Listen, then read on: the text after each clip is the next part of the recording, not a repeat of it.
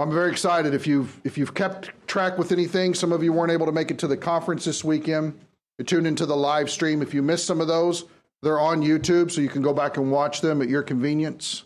But I'm incredibly excited to have Dr. Warren Lamb. He is. Uh, what is your exact position?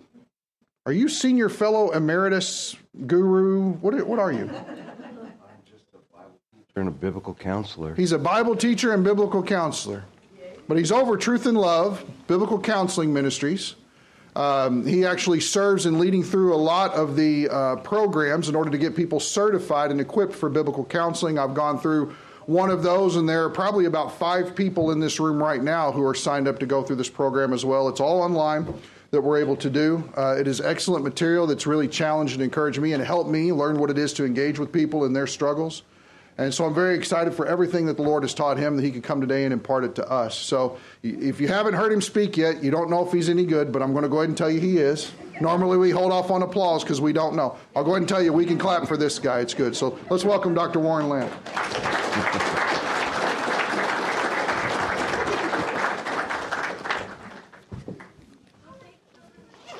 oh, I'm sorry. Children's Church, yes.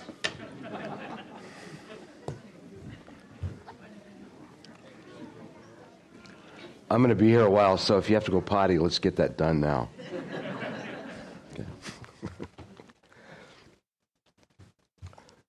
One of the things I'm most known for saying is that words matter.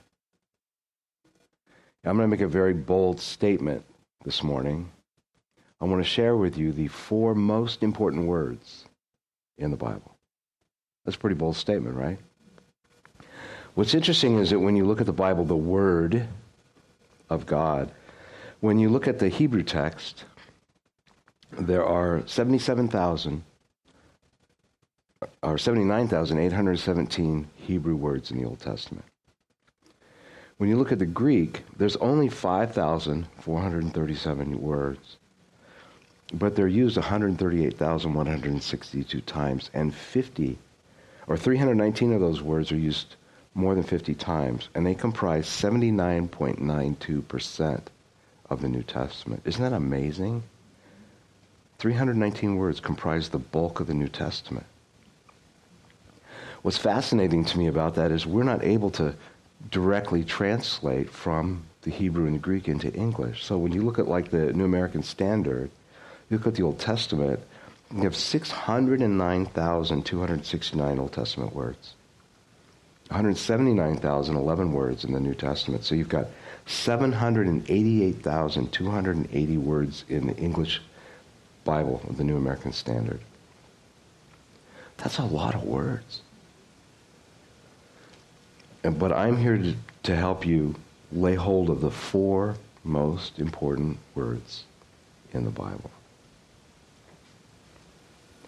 They're words that have transformed my life and the lives of thousands of people that I've seen. They've transformed your life, whether you realize it or not. Some of you may have heard of Charles Evans Hughes. He was a former Supreme Court justice and Chief Justice of the Supreme Court. He'd been a he uh, 4,000 vote shift. Woodrow Wilson ran for reelection would have made him a Republican president instead of Woodrow Wilson, the president for a second term. His most incredible minds. He had a photographic memory. It just, and he didn't have allies. He didn't have people to to speak to.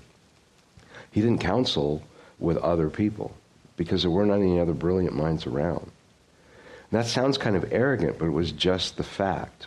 He was asked, he served as a U.S. ambassador, he went to to South America and they were negotiating with a what they call a Pan American treaty. And he told his interpreters, he said, I don't need a running translation. But as soon as the other negotiator uses the word but, tell me everything he says after that. But is one of the most powerful words that we can ever use.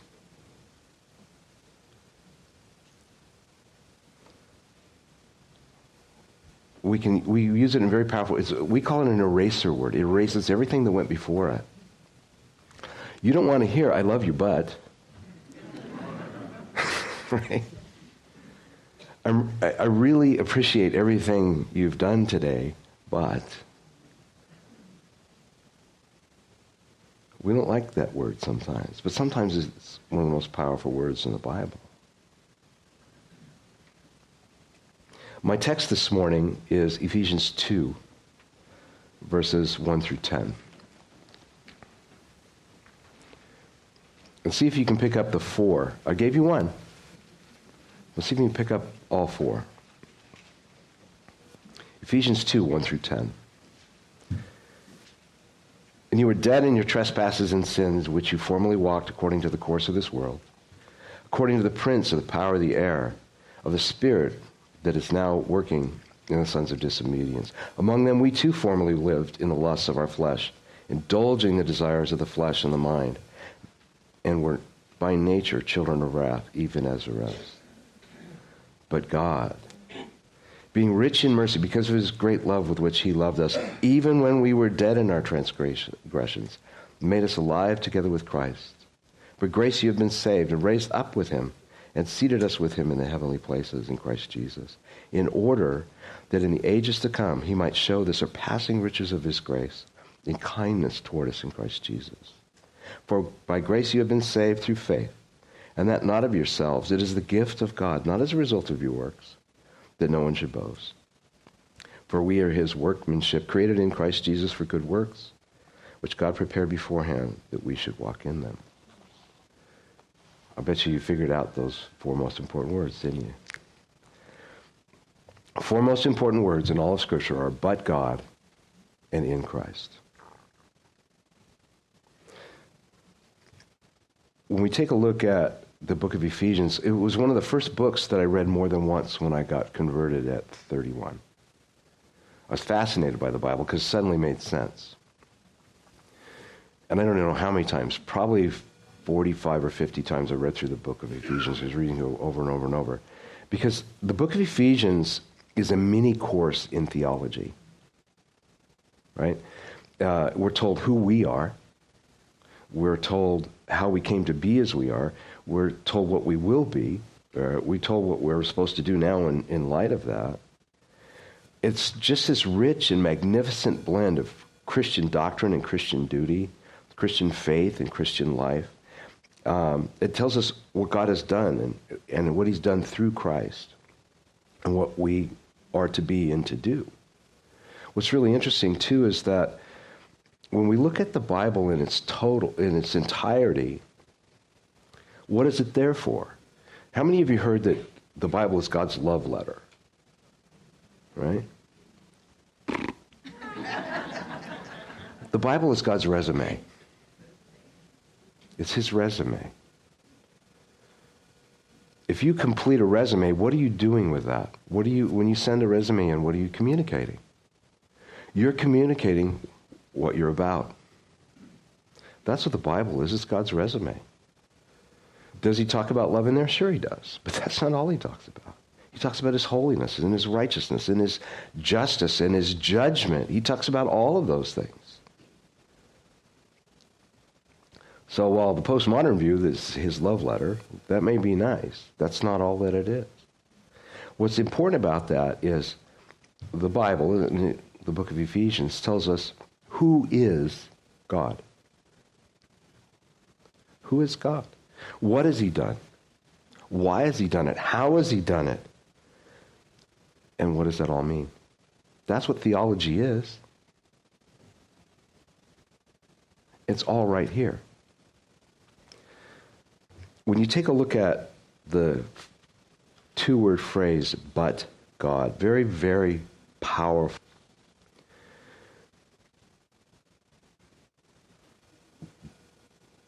But God occurs 72 times in the New Testament, but the Lord occurs 42 times. Put that together, that's quite a bit, right? But even more important than that is the two words in Christ. in Christ, by him, through him, of him. In Christ and his cognates occur 164 times in the New Testament, 35 times in the book of Ephesians alone.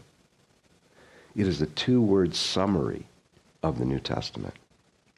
What's really interesting is there's two Greek words for the word in. There's eis, E-I-S, and en, E-N.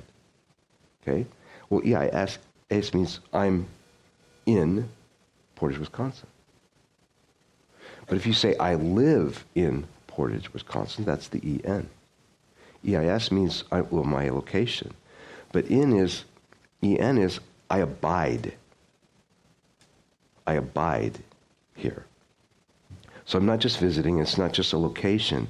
This is where I live. So when it talks about being in Christ, and we're going to talk about this in a minute, this is, those are the two most significant words this side of the empty tomb. But let's talk about but God first.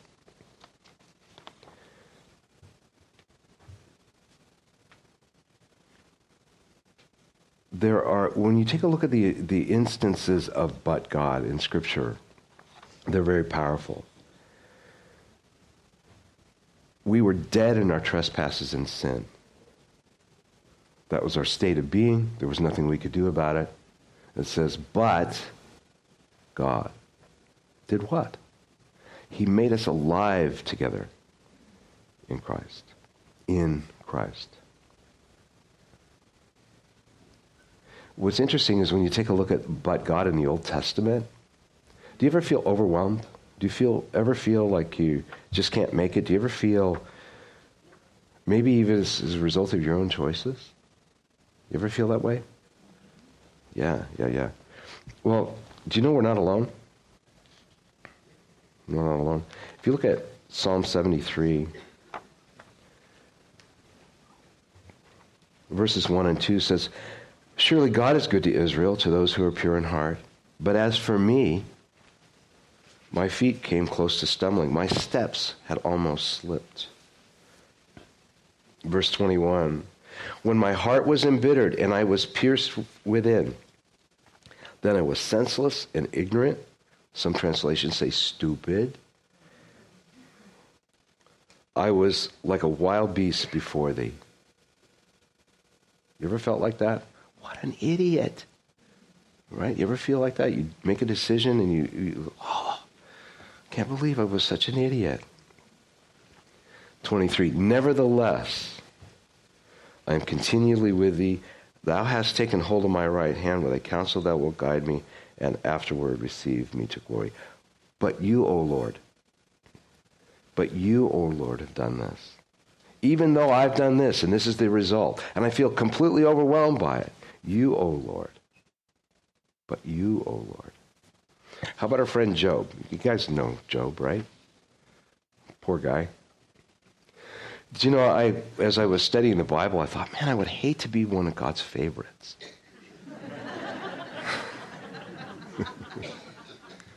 Let's see, there was Cain and Abel was a favorite. That didn't turn out well. Joseph, that didn't turn out well. Jesus, that really didn't turn out well. Job, that didn't turn out well. But if you look at Job 23, if you look at verse 8, it says, Behold, I go forward, but he is not there. Backward, I cannot perceive him. Do you ever feel like God is just like not there? You're praying and your prayers bounce off the ceiling. When he acts on the left, I can't behold him. When he, he turns to the right, I cannot see him. I love this. But he knows the way I take. When he has tried me, I shall come forth as gold. My foot has held fast to his path. I have kept his way and not turned aside. One of the hardest things for us to do when things are difficult is to hold on and believe. Do we really believe and trust in this God of the Bible? Do we really believe and trust in that? Now, we know that God is full of wrath against sin. When we talk about this, we mentioned it this weekend. Jesus is in the Garden of Gethsemane. And he is under extreme emotional, mental, spiritual pressure. This angst. And he says, Father, if there's any other way, let this cup be taken from me. Today it would be like, Dad, this is really a bad idea. I really don't want to do this. But what's really interesting, he says, but I'm going to surrender my will to yours. And the, the cup he's talking about is actually Old Testament language, what we would call Old Testament language. He's not concerned about the betrayal. He's not concerned about being exhausted. He's not concerned about being ridiculed, his beard being pulled, spit on, beaten. He's not even concerned about being crucified. That cup is the cup of God's wrath. And God's wrath against all human sin was going to be poured out on Jesus, the Son of God. He knew what that meant. But God, in his mind, my, my, Father, I know, will take me through. And if he hadn't done that, we would have no in Christ. But because he did that, we have the in Christ. One of the primary areas of counseling that I do is with survivors of abuse. Think about Joseph. Joseph was a favorite of his father and of God. Well, that didn't turn out well for him because it made him an enemy his brothers are so jealous, and you can't hardly blame them, right? They were born ahead, and, you know, their mother was the one that their father had married first. But you got the child, firstborn child of the second wife. They're both usurpers. We're entitled to all of this. Who is he? And they t- saw an opportunity to get rid of the problem. And they said, let's kill him. He was an enemy to be destroyed. But the one of the brothers goes, hey, look, there's Ishmaelites. There's slave traders. Let's sell them. We can make a buck. So he went from being a human being to being a thing. And that's what we see with abuse survivors. They've been objectified and they're no longer people, they're just things.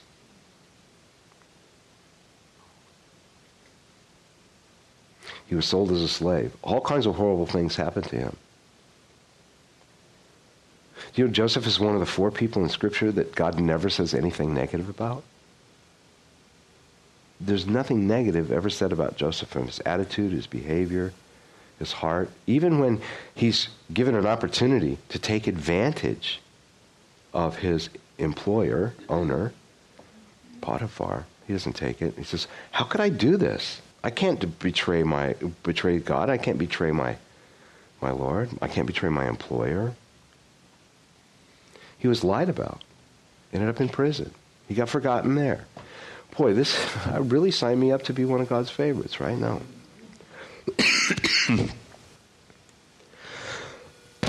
Excuse me. What's interesting is he stayed faithful in that because why? Where was his focus? On God, not his circumstances. Do you know but God that well? We look in Genesis 50:20. All of this horrible stuff has happened. His scoundrel brothers are still lying to him. Oh, before Dad died, he said he wanted to make sure that you covenanted with us to not do us any harm. Joseph's surprised and heartbroken. Is all this evil that you plan against me. Says, but God, there it is, but God meant it for good. You may have people in your life that hate you, despise you, seek to, to destroy you. Okay. But God, if you're His, if you are in Christ, you're His. You're, you're secure. You're safe. He will take you through that. but God. It tells us that he came to seek and to save the lost. You know, you seeker friendly churches. You guys have heard of those? That always confounded me. That always made me confused. Right? Because it says Jesus is a seeker. None of us searches after God. Okay. And Jesus seeks and saves the lost. So seeker friendly church. Jesus is welcome there? But that's not the focus, is it? It's on other people. It becomes a marketing ploy. Do you know you don't have to sell, package, market the gospel? According to Colossians 1, it has power to, to impact the world all on its own. The fact that God says, I want to use you to spread the gospel. I don't have to, but I choose to. I'm inviting you to partner with me in this. That's amazing. Our condition was hopeless. We had no awareness that we needed a Savior. I can remember what it was like. I was lost. I was angry. I was I had two emotions, angry or very angry. Or nothing. Right?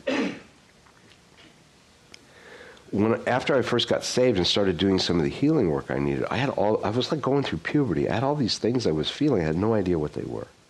That still happens sometimes. Um, because my wife will say, "What's wrong with you?" I don't know. Well, could it be this? Could it be that? I don't know. Well, pray about it. And she prays about it. And eventually we come to figuring out what is what's happening. It's coming more and more and more awake as time goes on. But I can remember when that, that first started to happen, I thought, I feel out of control. I don't have control anymore. That's what the anger was about. It helped me feel in control. Or numbing myself made me feel in control. I don't know if any of you are like that. But it's really a bad choice. It's a bad path to follow. But as I learned to trust the but God and in Christ, but God in Christ, I really started paying attention to that. And, you know, we said Ephesians 2, but one of the amazing things is in Ephesians 1.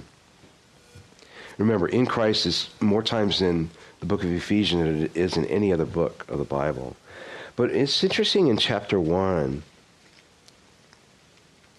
And, you know, I don't know, Pastor Jeremy shared this with you, but verse 3 through 14 in Ephesians 1 is the longest single sentence in Greek. It's like, take a breath, Paul. There's no punctuation in there. It's all one big, there's no verse divisions. It's just one big long sentence. But he moves into the second part after that. He, in verse 15 says, For this reason. And then he drops down in verse 18, I pray the eyes of your heart may be enlightened, so that you may know what is the hope of his calling, what are the riches of the glory of his inheritance in the saints and listen to this. And what is the surpassing greatness of his power toward us who believe? These are in accordance with the working of the strength of his might, which he brought about in Christ. Here it comes. When he raised him from the dead, seated him at the, his right hand in heavenly places, and far above all rule, authority, power, and dominion, and every name that is named, not only in this age and in the age to come. The power of God that is at work in everyone who is in Christ is resurrection power, it's ascension power, and it's dominion power. That's his power that's at work in anybody that's in Christ. It doesn't matter if you're a brand new believer or you've been a believer forever and ever. Amen that power is at work and available to every single one of us. Now, it's not ours to wield. We have access to that in the Father through Christ. One of the things I like to share with people is when you've been adopted by God according to Romans 8, when you've adopted by God as his son or daughter, you immediately have a spiritual big brother in Jesus Christ. Now, I didn't have a big brother, but I was a big brother. Well, I am, I guess. And I know what that feels like. Anybody have a big brother that you could count on? Everybody be a big brother that people could count on? Right? And I'm sorry if you had a horrible big brother. Big brothers kind of roll that way sometimes. Well, because the new new kids that come in are usurpers. They're taking all the love and affection and toys and food and all that. Right? That's our jealousy as rebellious human beings. But to, to know that you've got somebody in your corner. And when you take a look at the, the in Christs in the New Testament, they're amazing. If anyone is in Christ, he is a new creation. The old has passed away. Behold, all things become new. So, we were talking about this this weekend. What is your identity in? Your identity in your failures of the past, your sins of the past, or the harm that's been done to you? Or is your identity in Christ? Because all that stuff is not you. You are brand new. That's what is true. You, have, you get to choose. Am I going to believe the truth or am I going to believe the lies? Because the enemy is not going to, oh, you're in Christ now, okay, I'm going to leave you alone. Oh, no, no. Oh, no, no, no. Think about this logic progression. The enemy of our souls hates God. He hates specifically Jesus Christ. He hates those created in the image of God, which is all of us and he even hates more those who are in Christ. He hates you. You have the worst enemy in the universe, but you have the greatest advocate and savior in the universe too. Are you going to believe that? Are you going to live as if that's true? Because it is. You know, we kind of kind of smart aleckly say, well, I don't believe in gravity. Yeah, yeah, you do. You see something teetering like this on the counter, you're going to try and grab it. Why? Because you know, you trust gravity is going to suck that thing off the counter and make it crash on the floor. Right? If you didn't believe in gravity, if you stumble, you trip a little bit, and you take those three giant steps, don't know whether you're going to plunge on your face or regain your balance. Why are you fighting to regain your balance if gravity isn't a real thing? So we live based on what we believe to be true. Do you really believe that you are in Christ? What if you carry horrible shame? What if you carry horrible shame from your past? Either things you've done, things been done to you, or a combination. Well, it says he bore our shame on the cross. Not just our sins, but he bore our shame. One of the most powerful in Christ verses in Scripture is Romans 8, verse 1. If anyone is in Christ, what? There is no condemnation.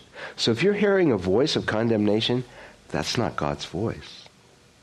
That's the voice of the enemy of your soul. Don't listen to him. He's lying to you. Don't listen. If you're feeling condemned, that is not God's voice. If you have been adopted by God as his child, the voice that says you're a worthless piece of garbage, you're never going to make it, you'll never measure up, God will never love you, that's all lies. Don't listen. But God in Christ. I was dead in my trespasses and sin, but God made me alive together in Christ. And guess what else he did?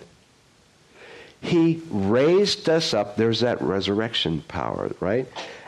And seated us with him in the heavenly realms. That's that ascension power. All for what? To one day share his glory with us. If anyone is in Christ, he's a new creation, right? Well, Romans 5, verses 1 and 2. Therefore, having been justified, that means it's done.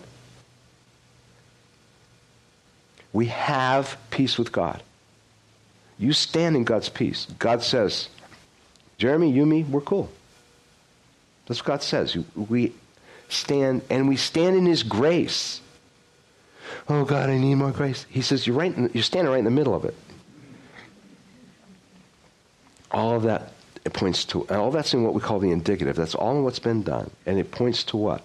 And we exult in the future glory. That's what our hope is in the future glory. One God has invited us to one day share in his glory in Christ.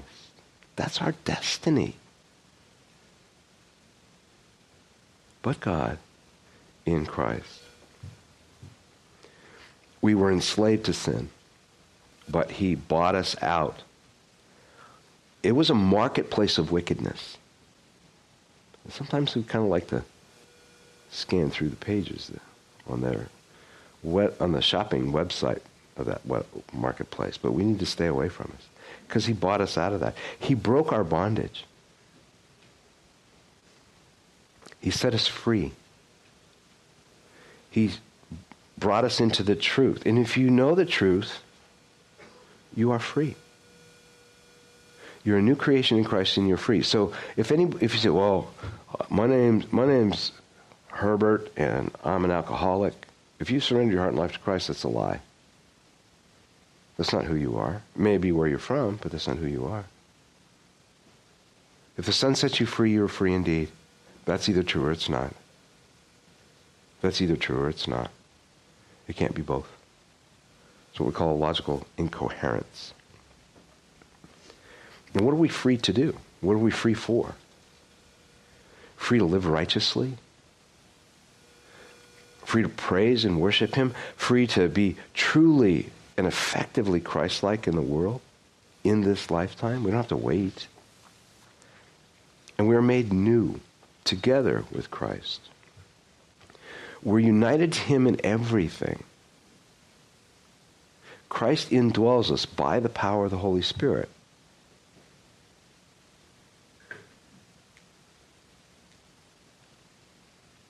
Our spiritual DNA completely transforms. We are a new creation. When it says new creation, it's something that hasn't existed before. New. It's not freshening up the old, it's creating new.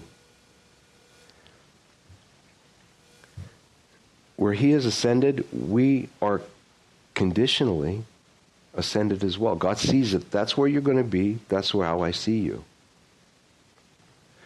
One of the things we have the hardest time doing is, Lord, help me see me as I see you, and as you, or as you see me. Well, one of the best ways to learn to do that is ask God to help you see the others around you as He sees them. That will change your perspective.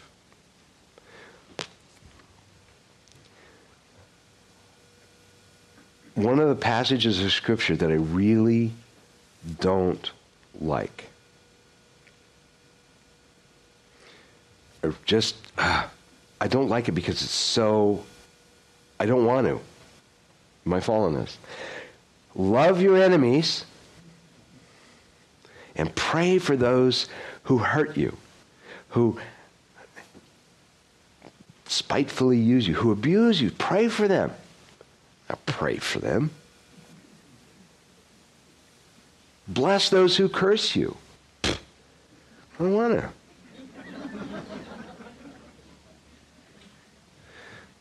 Okay, Lord, I don't know how to do this.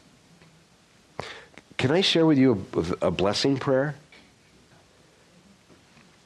We have a prayer we call the blessing prayer because we deal with a lot of people who've got horrible histories. And how do you pray for someone who's so been hurt, so hurtful, whether it's a, a parent in the past or a boss you've got right now.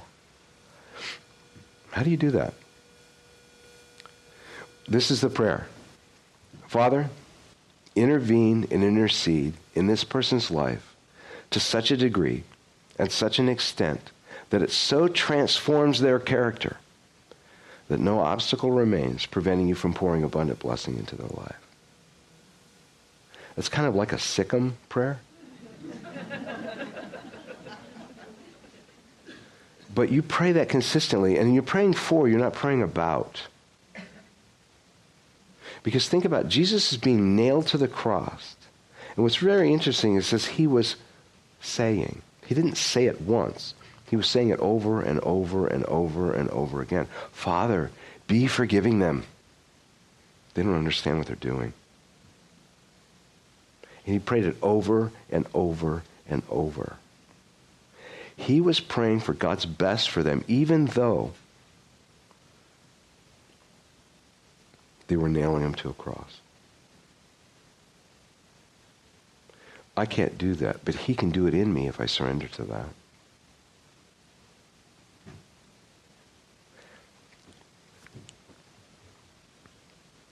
Am I ignorant of God still?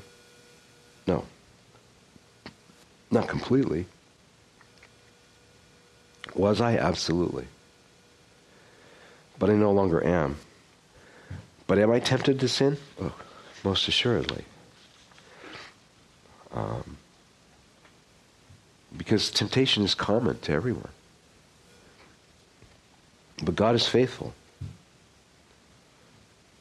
He won't cause me to be tempted beyond what I can bear without providing a way of escape. That's the trick. Take the way of escape. Don't stay in that. There's an escape hatch. Take it. Am I foolish? God chose the foolish things of the world to shame the wise. I can be wise in my own eyes. I can try to be wise in yours. But where does God see me? What's the most amazing to me about the in Christ is that when God looks at me, he looks at me through the lens of Christ.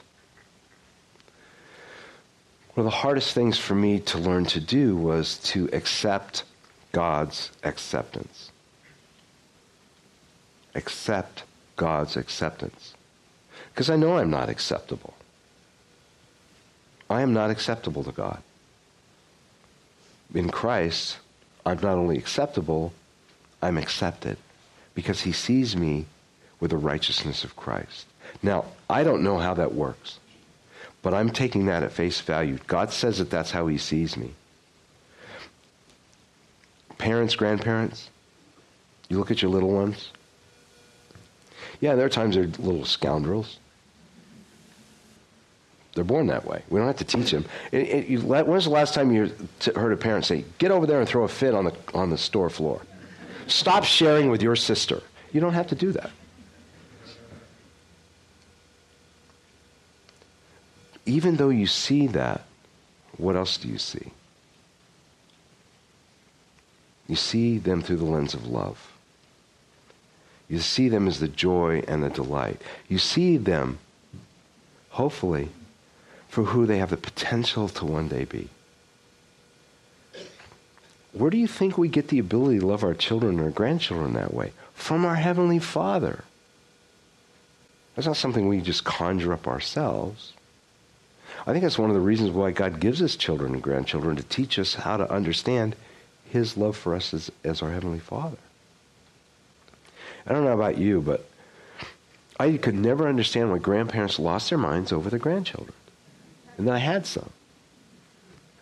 Right? It was, it was, it, and if you're not a believer in Jesus Christ, the things we're talking about today, yeah, you can understand the words, but they don't really make any sense. If you are not in Christ, I may as well be speaking Swahili. And I would recommend you see about getting that changed today, by the way. Because if those of us that are in Christ are destined to what? Everlasting life. With Him. Where there's no pain, there's no hurt, there's no anger, there's no animosity, there's no tears. But what do I do in the meantime? As I surrender to the Christ who indwells me by the power of the Holy Spirit, I can say with Paul, I have been crucified with Christ. Therefore, it is no longer I who live, but Christ in me. The life I live in the body, I live to him who died and gave himself for me, to the glory of God the Father. That's actually when I sign my emails, that's my signature, Galatians 2.20. I ain't got this. But God in Christ has got this and given it to me. You meant evil against me, but God meant it for good. Why did he do it? Because of my good intentions? No. Of my righteousness? No. His grace and his kindness. He extended mercy. Because that he created me to be with him, just he created each of you to be with him.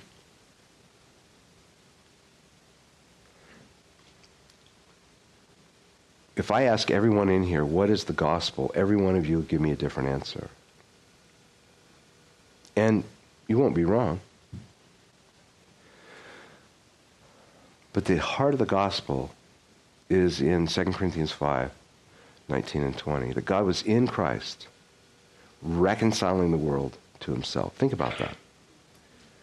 He did what needed to be done for us in Christ. God was in Christ, reconciling the world to himself, restoring us, making possible for us to be restored to the relationship he created us to have. And then what has he said? We are Christ's ambassadors. If you are in Christ, you don't belong to you anymore. You've been bought with a price. You're his ambassador. So the prayer isn't, how do I share the gospel? Or how do I avoid sharing the gospel because I'm really intimidated by anybody feel that way? Lord, how do I be your ambassador? I am. How do I do that well? Because you're going to represent Christ either well or poorly. You're always representing Christ. So next time you're driving down the road and you're it's not going to look good on your resume, you know that, right? We're always representing Christ. If we're focused, say, Lord, I am in Christ, help me live as if that is the truth. Let people look at me and see Christ in me. I love Acts 4, verse 12. Peter and John, or Peter and James, right? They're before the Sanhedrin, they've been beaten and saying, You got to shut up about the gospel. But they're listening to them talk and they say, they recognized that they were unlettered and unlearned men. They'd never been trained. But they also recognized that they had been with Jesus. Do people look at us and say they've been with Jesus? You know people like that, don't you? You know people that you, you just, they've been with Jesus because they carried Jesus with them. They show Jesus in what they do or say. Their attitude.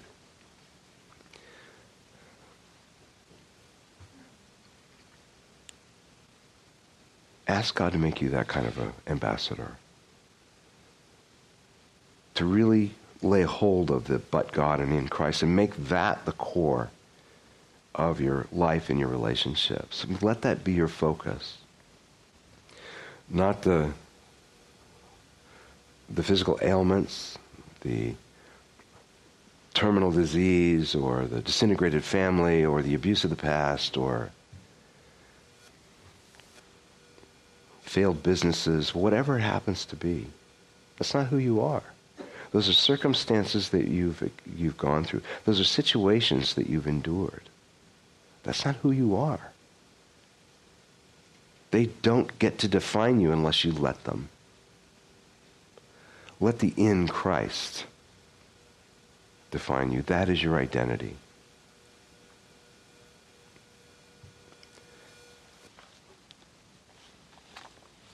I have a really bad time following my notes. Um, I don't even know why I bother. it's been my problem for a long time.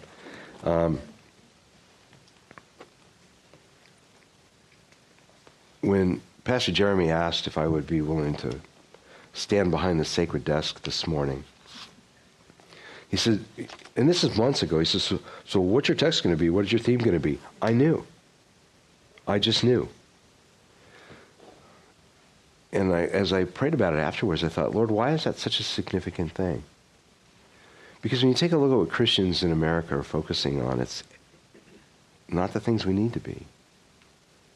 It's not that the things we're focusing on and concerned about are not important. The problem is they become the most important. You know, none of those things have eternal value. None of those things have eternal value. Yeah, they're important, but not the most important.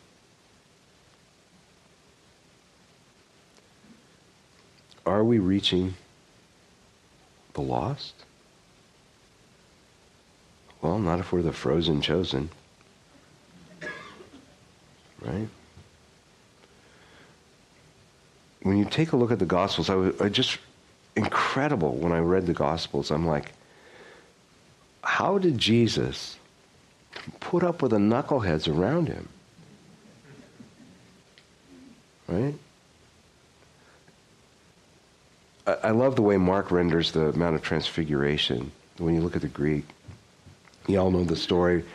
You know, Jesus is, Elijah and Moses show up, and Jesus is transfigured before them, transformed before them, and, and it says, Peter, not having anything to say, said,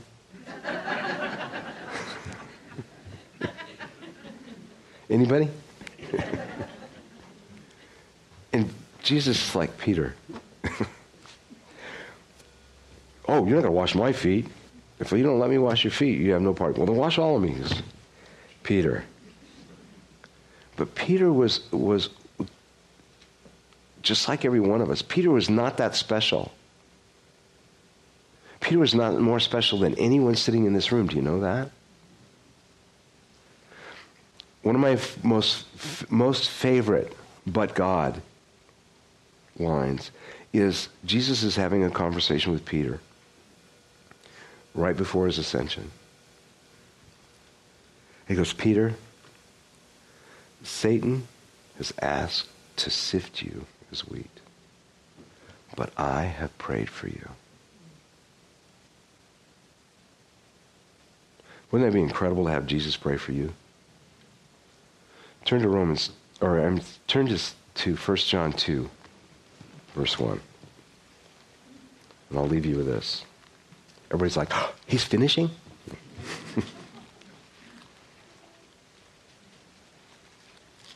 First John 2, verse 1. My little children, I'm writing these things to you that you may not sin.